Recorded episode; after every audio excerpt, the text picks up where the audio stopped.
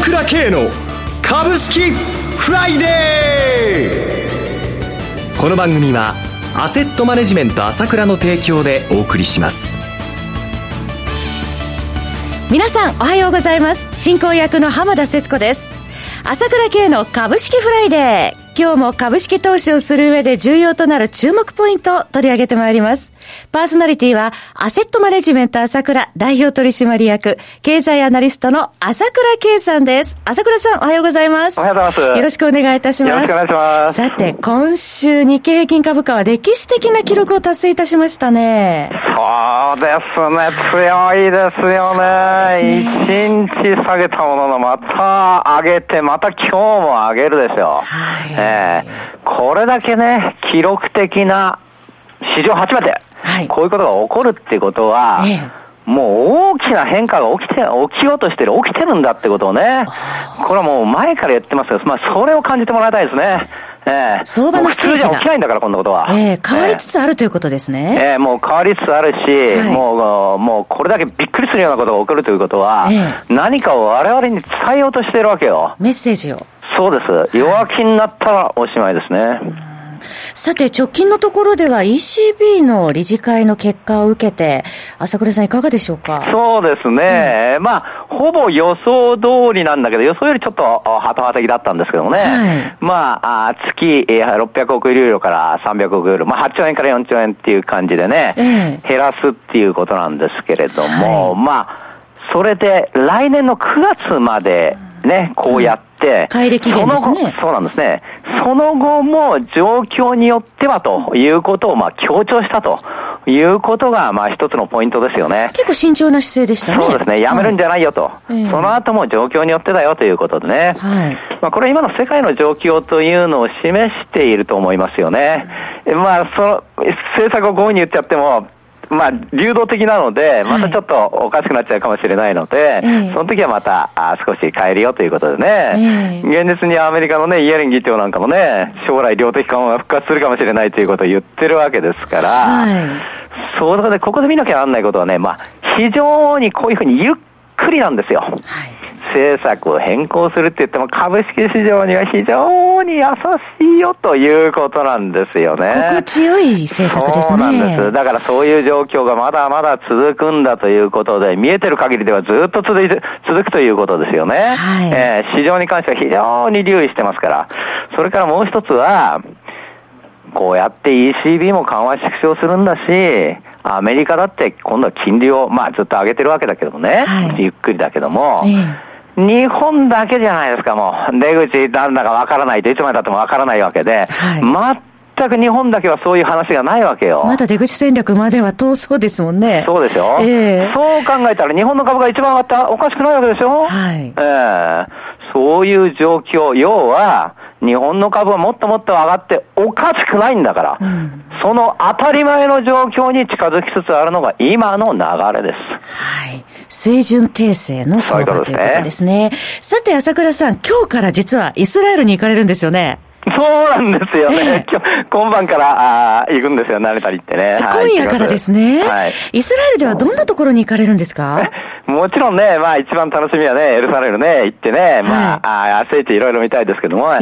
それだけじゃなくて最初はまあ砂漠地帯から入って、はい、やっぱりその、いわゆるその、ハイテク農場とかで、ね、それからそのハイテクの集積地ですね、そういうとこ見たり、からもう、あとはパレスチナ入植地ですね、ここがどんなのかというのを見ていくということですよね。世界的にも注目されてますもんね。そうですね、まあとにかくもう、イスラエル狭いですけれども、えー、まあもちろん司会で泳ぐとか、そういうこともやってくるつもりですけれどもね。はい。あの、帰国後、ぜひ朝倉さんからそのイスラエルのお話を伺いたいんですが、11 1月に開催される予定の有料の東京セミナーで、そのイスラエルのとっておきのお話はされるんでしょうか？そうですね。やっぱり今、なんて言ってもハイテクはイスラエルと、まあね、あの、アメリカのアマゾンとか、フェイスブックにしてもね、グーグルにしてもみんなイスラエルですから。IT 企業こぞって言ってますよね。そ、ね、の辺のところは、そう、じっくり見られるわけじゃないにしても、感じたいですね。はい、イスラエルの実力というのをですね、はい、もちろんその歴史も見ながらそれを感じて、それをやっぱり話したいと思いますよね。はい。実際、朝倉さんが見てこられたお話をセミナーでされるということなんですが、もう年内最後のセミナーになると思われますけれども、ということで、2018年の予測も聞けますでしょうか？そうですね。今後経済がどうなっていくのか、一つのポイントは、じわじわじわじわ今企業業績が良くなってるんですが、これがさらに良くなってね、日本もいよいよ、デフレからインフレへという流れが始まるかもしれないってわけなんですけども、その辺のところも話してみたいですし、あとはやっぱり、中国共産党大会ありましたけども、ここは、まあ、まだまだ不安要因としてありますし、お隣の北朝鮮はね、アメリカも空母3つ揃えてきましたので、えー、この辺のところもありますから、まあ、いいこと、不安な、あちょっと懸念材料とかもありますけどね。含めてですね、はい、じじっくり話してみたいと思いますね。はい。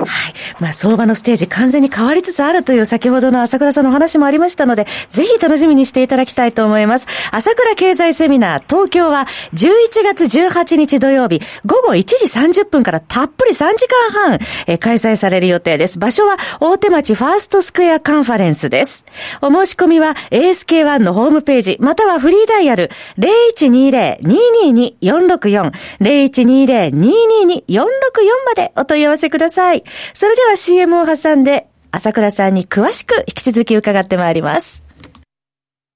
鋭い分析力で注目を集める経済予測のプロ、朝倉慶。日々のマーケット情勢や株式情報、個別銘柄の解説を、朝倉本人が平日16時、メールでおよそ7分の音声を無料で配信中。株の判断に迷ったら朝倉慶。詳しくは、アセットマネジメント朝倉のウェブサイトへ。本日の市況解説無料メールマガジンにご登録ください。アセットマネジメント朝倉は、証券取引、金銭有価証券の予託、貸付行為は行っておりません。また、情報提供する金融商品のお取引では、相場変動などにより損失を生じる恐れがあります。取引説明書、契約締結前交付書面などを十分にお読みいただき、ご理解の上お取引ください。金融商品仲介業者登録、関東財務局長金中第605号。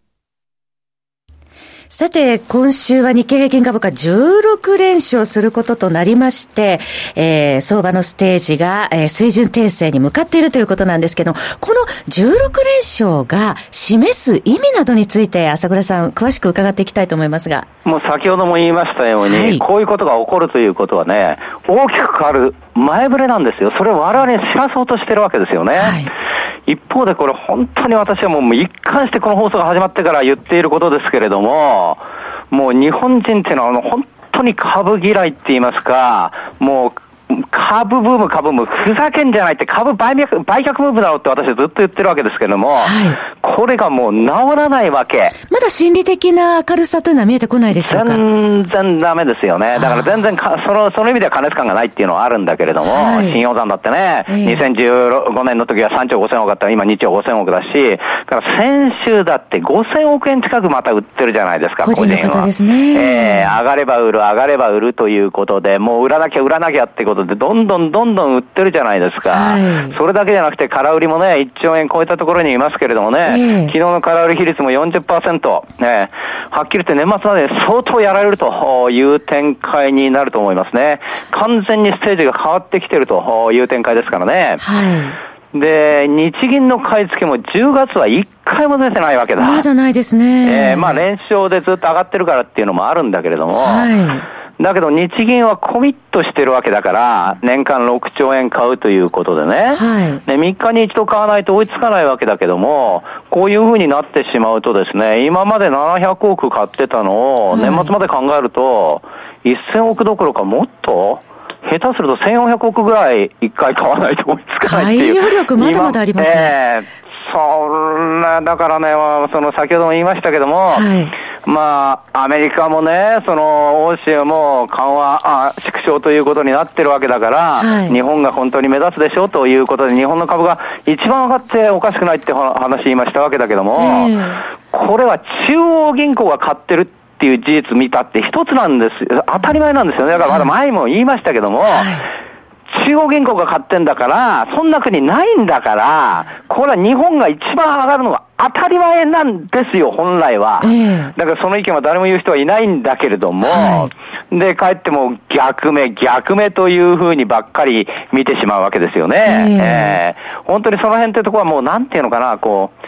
いわゆる専門家も含めての、うん、あこう、弱気ムードというのがね、ずっとあるということがもう出せないということがありますよね。はい、で、PR なんかで見たって前も言ったけど、今でこそ13倍から16倍っていうことを言ってるけれども、えー、21年前は58倍だったわけだけども、歴史っていうのは変わるわけ。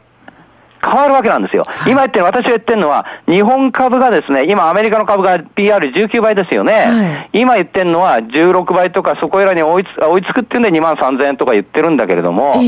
そうじゃなくて今言ったように、日本の状況を考えればですね、金利が一番低いんだから、しかも中央金庫が買ってるわけだから、はい、アメリカの19倍よりも上に行ったって、全然おかしくないわけですよ。それで歴史はすでにそういうふうに変わるわけで、今は当たり前の水準訂正がですね、起ころうとしている、起ころうとしている。で、日本人がこうやって売ってますよね。はい、およそまあ、今はずっとアベノミクス5を売ってるんだけれども、その前から考えると27年間売って売って売って売りまくってるわけですよ。ずっと個人投資家で、今5%台になっちゃったわけね。に、あの、個人投資家の持ち株比率っていうのもね、個人金融資産における持ち株比率なんですけどもね。で、こういうものが永遠に続くわけではないんですね。永遠に続くわけではないから、どっかの地点で売って売って売っちゃえば、持つ人っていうのはいるわけだから、はい、どっかで臨界点が来るわけですよ。その臨界点がいつかということですね。そうですね。そういう意味では、売り切っちゃってますから、その臨界点が来た時は、また全く違った動きになると思うんですけれども、まあ、いずれにしてもですね、日銀がこうやってですね、あのー、玉をどんどんどんどん溜まって、えー、貯めていく、それは売らないわけだから、はい、どんどんどんどん品薄になる中でですね、えー、流れはですね、もう完全に変わっていくということなんですね。下にも盤石ですよね。えー、で、この政策もですね、あのー、ちょっと今、時間なくて話しきれないですけれども、はい市場で売るっていうことはもうありえないですからね。ありえないと。ええー、まあ、以前、共同証券っていうのを作って売った時もね、あその、買い支えた時があったんですけど昭和40年代ですね。そうですね。はい、その時もやはり、最終的にはこう上がってきた時点で、ええ、企業に引き受けてもらったわけですよ。はい、銀行とか機関投資家にね。はい、で、それがまあ、日本の持ち合いというのを作ったという過去の歴史があるんですけれどもね。ええー、要するに、完全に相場が良くなる。完全にそういう流れになるということで、こういう政策の出口っていうのは、穏やかにやるというのは当たり前なんですね。うん、えー、悲観する必要ないということですね。悲観する意見が多すぎるのを、おかしいなと見なきゃダメだっていうことですよ。はい、そこのマインドチェンジが必要ということですね。そうすね。はい。では、朝倉さん気をつけてイスラエル行ってらしてください。お話楽しみにしてます。そろそろお別れのお時間です。お話はアセットマネジメント朝倉代表取締役、経済アナリストの朝倉圭さんでした。私、朝倉慶が代表します、アセットマネジメント朝倉では、SBI 証券、楽天証券、証券ジャパンの口座開設業務を行っています。私のホームページから口座開設していただくと、週2回無料で銘柄情報を提供するサービスがあります。ぜひご利用ください。それでは今日は週末金曜日、頑張っていきましょうこの番組は、アセットマネジメント朝倉の提供でお送りしました。最終的な投資判断は、皆様ご自身でなさってください。